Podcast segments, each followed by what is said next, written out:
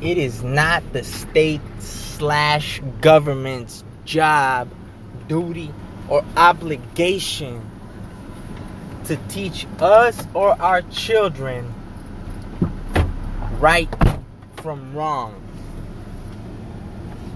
It is my opinion that school is there to teach you how to read, write, practical math, and in the best of cases, history. And I mean, by that I mean facts. This and this happened on this and this date, and that's it. No more because of this and this, this happened.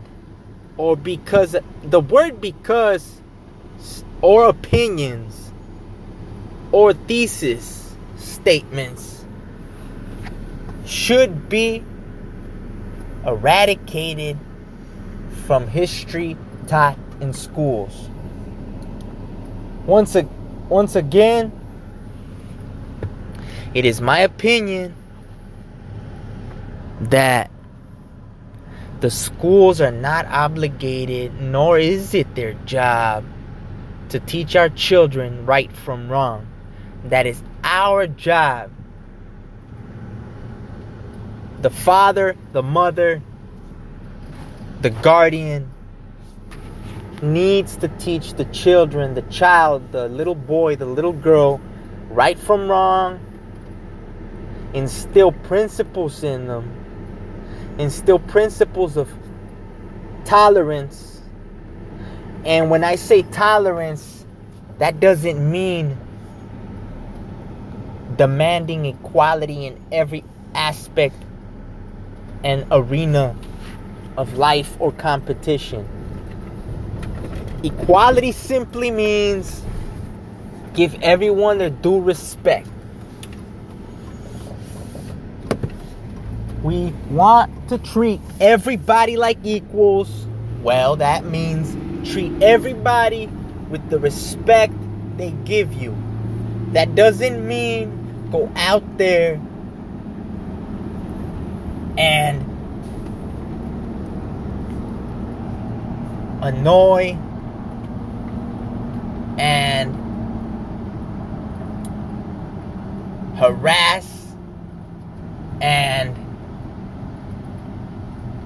lie for what you think is equality. It's very simple. Equality basically means give everybody their due respect.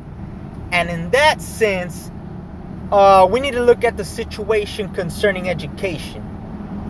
Too many young people come up to me or tweet at me saying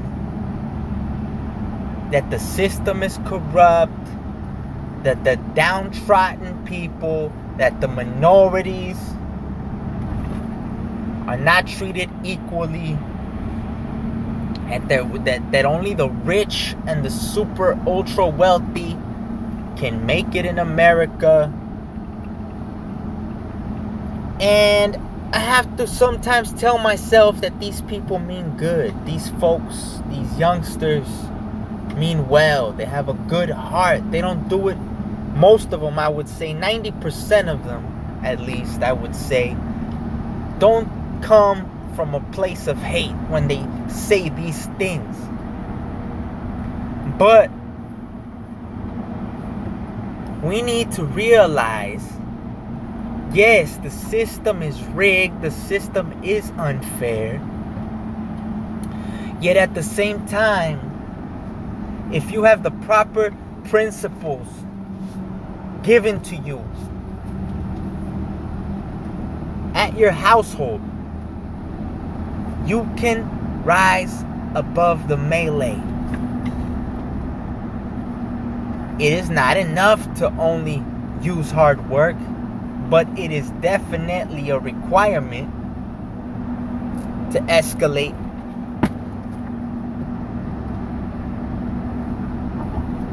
Perseverance is also a requirement. How much was our perseverance tested at home while the child, while a young teen, while a teen? Or did we get our way all the time? Did we cry, rant, and rave until we got what we wanted? And got what we wanted? If that was the case, shame on your parents. Shame on your parents. Because they were cowards. They were cowards. They loved you, but they were cowards. They were afraid and terrified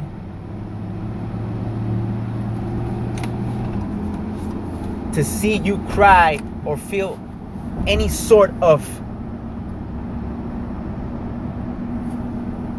negative feeling or emotion. And because of that, now you have a sense of entitlement that will be to your detriment in real life. We are not guaranteed anything in life. Nothing is handed to us in life. And up to the age of 16, 17, and 18, it is up to our parents to instill proper principles, proper decorum. Proper decorum means how to behave in certain situations, not necessarily what to do all the time, but at least how to take everything in mentally.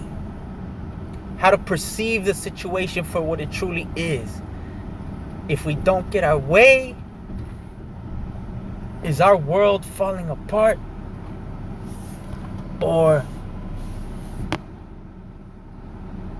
is it just another day, another event that we can overcome, that we can learn something from. Listen, um, I'm nobody to judge anybody, but maybe I was sheltered a little too much when I was young. So I had to adjust when uh, I grew into my teens. You know, had a couple of culture shocks. But ultimately, we make our way. And it is my belief and in my faith, in my spiritual faith, that with the power of the great creator and the spirit of the universe, which I happen to call God, we may do and will do things that we never thought we could. Yet I need to reiterate we are not entitled to anything. If we're not happy with our position in life and we are barely entering our young 20s, it's not your fault. Understand, it is not your fault. Blame those that raised you. But be conscious of the fact from that point on that you are responsible for you. You are responsible for where you take it from here. And hopefully, when and if you have children, you may give them a better starting point than you were given. And so on and so forth. May the chain of your descendants continue to be that way.